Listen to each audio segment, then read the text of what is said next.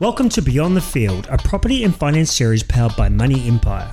The content you are about to hear is designed to educate and inspire you to tick off your property and finance goals. And when we say beyond the field, we mean your field, whatever that may be.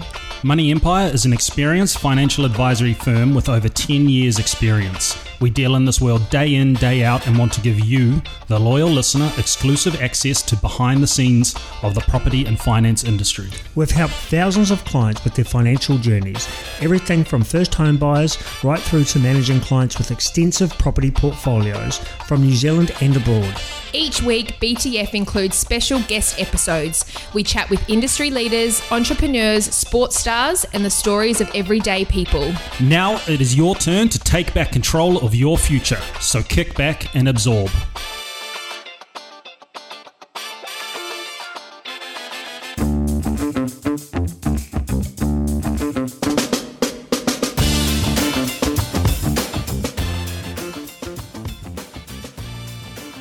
My name's Kane Wallstrom. I'm Isa Nacewa.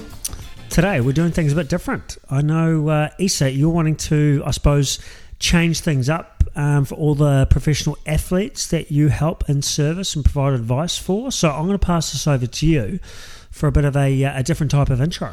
Cheers, Kane. Yeah, I suppose this is directed specifically at professional sports people and professional rugby players in particular, um, based all around the world. And you know why? Why am I doing this? I guess for me, I've found a real calling in helping out rugby players from all walks of life. Um, in my short time as a registered financial advisor, um, I've added a huge amount of value to um, a lot of current sports people and retired sports people out there, and rugby players in particular. And to be honest, I haven't actually revisited um, the rugby space on the Beyond the Field podcast uh, for a long time. So this is specifically targeted at rugby players, um, professional rugby players, past players, and the likes. And And I suppose that could spill over to other sports as well. yeah, absolutely. This is all all professional sports. Really, um, is why it resonates. And you know, I've always wanted this to be a pretty straight up, practical. Um, piece of advice and education to help people get ahead. It's not financial jargon. It's not complicated. It's specifically aimed on you know adding value to um, professional sports people and their families. Really, um, these this next four episodes are going to cover um, you know, professional rugby players. Who are we? Um, what do we do? Then I'll look into retirement and tran- transition and how to how to help prepare for that. Um, then I'll do an episode targeted specifically at New Zealand-based players, um, and then fourth episode will be targeted at offshore players um, and professional people overseas because there's a big difference in what they can all do. But I will reinforce this is practical. This is you know, straightforward advice and uh, will add value to all that are listening. Awesome. Let's get straight into it then. Who are the rugby players? Look, I think there's you you read in the media I think all the really good positive stories about professional rugby players earning huge coin um, here in New Zealand and then cashing up and going overseas. I think what I really want to get across to rugby players in particular is one size does not fit all, and we are all different. And I'm talking, you know, there's the schoolboy star that blossomed through school and is walking out of school onto a, onto a big contract straight away. It's very few and far between. There's the club player and the grafter. There's guys out there on Mitre 10 Cup contracts. There's guys out there on first year Super Rugby contracts. Then you t- fall into a category, you know, of being tiered on your income in New Zealand for, you know, four years plus and a few incentives. Um, not everyone's an All Black, and a large majority of the professional rugby world are not All Blacks. Um, then, even within the All Black realm, you've got the senior All Blacks and guys that have been there for a good while. They're on huge income. Um, so everyone is very, very different, and you know, one of the biggest learnings I've learnt from uh, discussing things with you know rugby players all around the world is don't compare your shit to the guy in the changing room next to you because you're in a completely different position. Some guys have kids, some guys have, you know, a Pacific Island descent and have um, a lot of family leaning on them. Um, some guys have got good advice. You know, not not everyone out there has had poor advice along the way. Some guys are lucky enough to have some good advice. Um, you've got farming families, people that have come from private school backgrounds, uh, public school backgrounds. You've got, you know, guys that are signing huge offshore um, rugby contracts on big bucks, and then you've got guys that are earning no more than they would have um, playing rugby in New Zealand. So, you know, there's there's big differences um, which I've found first and foremost, but throughout all of that, I've found that rugby players still need a lot of education um, in the finance space and property space, and I was no different because I've sort of lived all that. Um, hence, this is why I really enjoy helping people. If you strip it right back to probably what you mentioned earlier, you have the schoolboy star, which may sign a full contract at school, knowing the first year he's out of school, they've signed ITM, ITM Cup and Super, so they could be on 100k plus, right?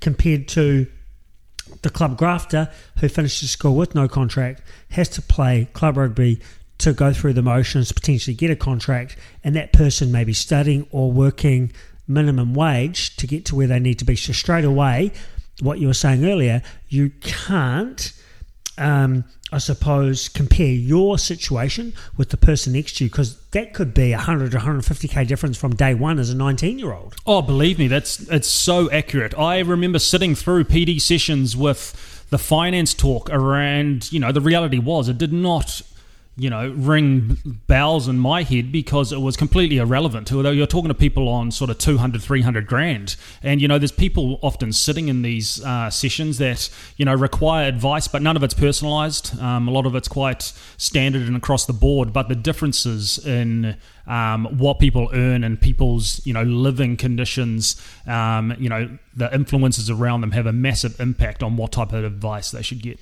The problem we see all the time, generalized, is that. Um, a lot of people try to be someone they're not. And, you know, um, you might be comparing yourself to a peer who's, like I said, on top of their game, earning huge money, whatever it may be. That person's going out buying big houses, flash cars, but they might have the disposable income to do that. Whereas the other person trying to compare themselves to that is not at that stage, but might be going into debt to do so and look great. And from day one, they're starting behind the eight ball. Oh, there's a massive there's a massive ego that goes along with um, a lot of this, and if you've if you've unfortunately got that, or you know if you're trying to live a champagne lifestyle on a beer budget, it's just going to catch up with you, and and you're just not going to get ahead really. And you know from what I've learned from the educational side and the finance side and the banking side through all of this is everything is put under a microscope, and everyone's situation is you know significantly different to the person you're sitting next to, and you know unfortunately, like changing rooms are pretty catty at times, and everyone just sort of sort of compares to the person next to them. Where you know the reality is. Um, very different and very stark the differences um, when you're comparing guys in the changing room. So the influence in the changing room is real and is quite bad. Yeah, it's real. It's real. Sometimes it can be good. Sometimes it can be really good when you know you've got older heads that are sort of pushing on younger guys to you know at least seek financial advice or you know ask some questions or get into the housing market earlier or understand finances earlier. They're all the positive influences, and I think everyone would have had one or two along the way. But then you know there's often a lot of egos in changing rooms that um, it's all about comparing and seeing who's driving in with the the newest car or the nicest flash mags, um, all this sort of stuff. And, you know, it's really unhealthy um, from a finance point of view when you're really trying to help someone out. But, you know, just don't compare your shit to the guy next to you. And um, it's just not going to help you get ahead. The big thing we always talk about is financial education, and there should be a lot more financial education or literacy provided at school level for anybody, not just an athlete. And if you are able to obtain some type of financial advice at a young age, it can be quite impressionable on you moving forward. And what I mean by this is that understanding what a credit card is, understanding what you should, how much you should save of your income you earn, understanding what car, car finance does, and um, what the interest components are and what the terms are, understanding personal loans, all this kind of stuff, a budget. Yeah, it's it's not really there. It's not there. That's the reality. It's not in schools. Um, first and foremost, probably one of the biggest issues. But you come out of school, um, guys get a credit card because maybe their a- agent have put them on to a bank manager. Um, you hook you up with a credit card, don't understand how it works, don't understand how to pay it off each month, don't know how to set a budget. Uh, the reality is, you know, when I'm sitting down with, you know, first time Super Rugby players, they're getting paid uh, significant coin and just don't know how to manage it really, and just get to the end of each month and don't have any savings, haven't put anything away, um, probably already getting into debt. Uh, car finances is a big thing you see with young guys, and look, you know, I'd definitely be from the realm of some guys have to make those mistakes. Um, yeah. Some guys have to buy a car for 50 grand. It's probably costing them a thousand bucks a month. Um, pretty cool rolling into training and that for a couple of months. And then the novelty wears off. And then they understand later down the track um, what they've really got themselves into. But you know, a thousand bucks a month for a car over five, four years is is pretty damn significant. So all of these are sometimes learnings guys have to go through. Um, you just hope they don't really make that mistake twice. So you've been there, done that through this um, professional landscape. When it comes to finance, what does a rugby player and athlete do?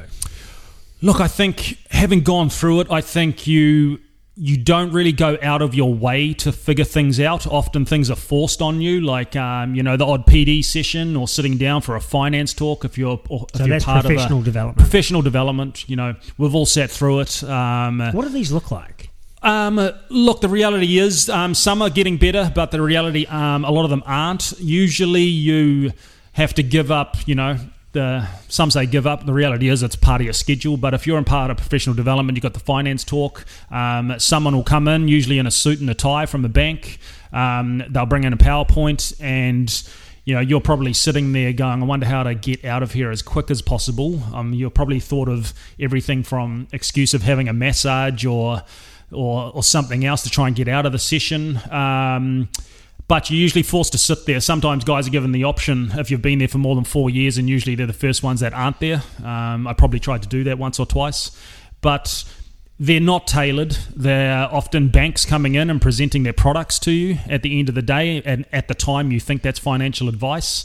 Um, so often when they're forced upon, you're not taking any notice. Um, none of it's really tailored or individualized to you. So, you know, after you've finished that session, you're sort of out the doors as quick as possible and off to get your sushi or your coffee fix. So, yeah, it's there's very limited education in the rugby space, and that's sort of what I'm really trying to do to change. Because if you have a banker come talk to you, um, like you've just mentioned, there's no personalised situations or advice is put on the table. It's very generic if a lawyer stands up in front and says, you know, the legality around owning stuff and conveyance and all this, a lot of this, some of these boys and girls, it will just fly straight over their head and there'll be no relevance to it. And like you said, they can't wait to get out their door because it's a tick box for them. Yeah, it's a tick box, but the reality is I didn't understand half the shit anyway. Like that's I think one of the other sides to it is one you probably didn't want to be there because you're hungry.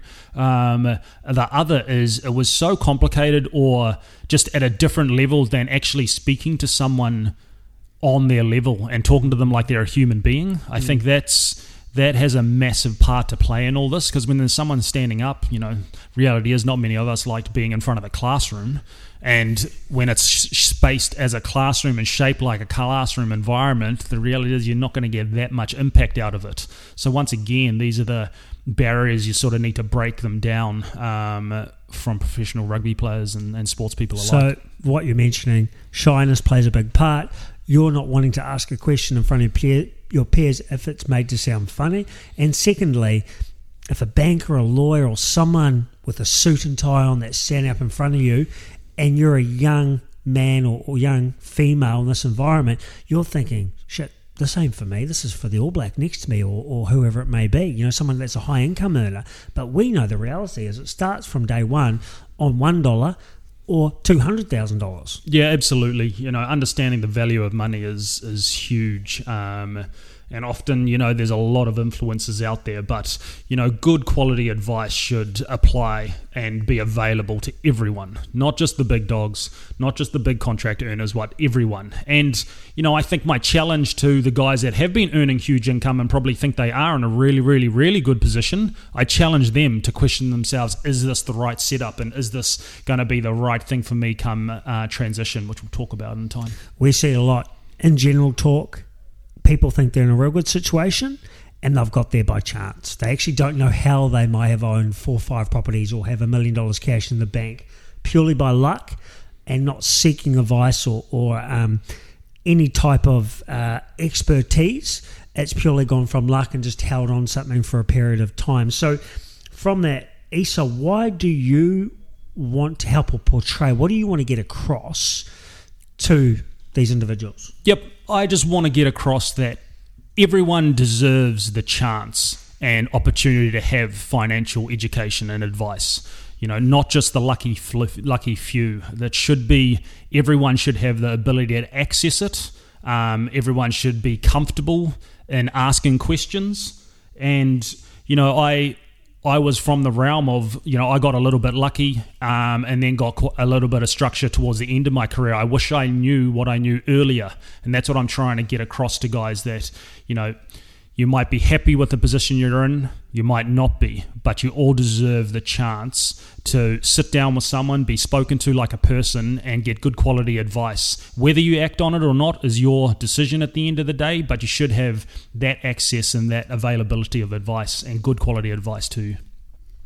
Isa, you've been through this yourself, so obviously this is quite raw and real uh, in terms of what you're talking about. But from what I heard, if I'm recapping this um, quick session we just did, it, you're saying no matter if you're a schoolboy star, a club grafter, an all black, a super player, whatever it may be, anyone can get ahead with a bit of financial help and structured advice that's personalised to you and not just generic tick boxing. Absolutely, that's it in a nutshell. And I think one of the hardest things for any rugby player to do is ask for help. It's just not in our DNA. Um, it's spoken about, but not really acted upon. Um, I've had good friends um, that I played alongside get in touch with me in the last two years. Um, I've had new first time rugby players get in touch with me, and the hardest thing they did was ask for help. Um, the reality is everything just follows a process after that. But if you can just find the courage to ask for help and reach out and drop someone a WhatsApp or a message or a Facebook message, um, I'll be always willing to answer that call and we'll try and add value in some way. And I know, Isa, from this, just to round things off, you're quite keen for some real engagement from people. So, listeners out there, if any of this does, I suppose, um, uh, you think of yourself or, or, it appeals to you or you have questions, please drop Isa a private message um, on, on Facebook or um, for his email. We don't have to disclose names, and I, I'm pretty sure he'll be more than happy to generically answer questions on the back end of these um, mini series to really help people out there to, to understand more. We hope you enjoyed today's episode. For more information on this episode and hundreds more, you can visit us at Beyond the Field Podcast on all social platforms. Don't forget to hit that subscribe button. Now it's your turn to take control and build your empire beyond your field.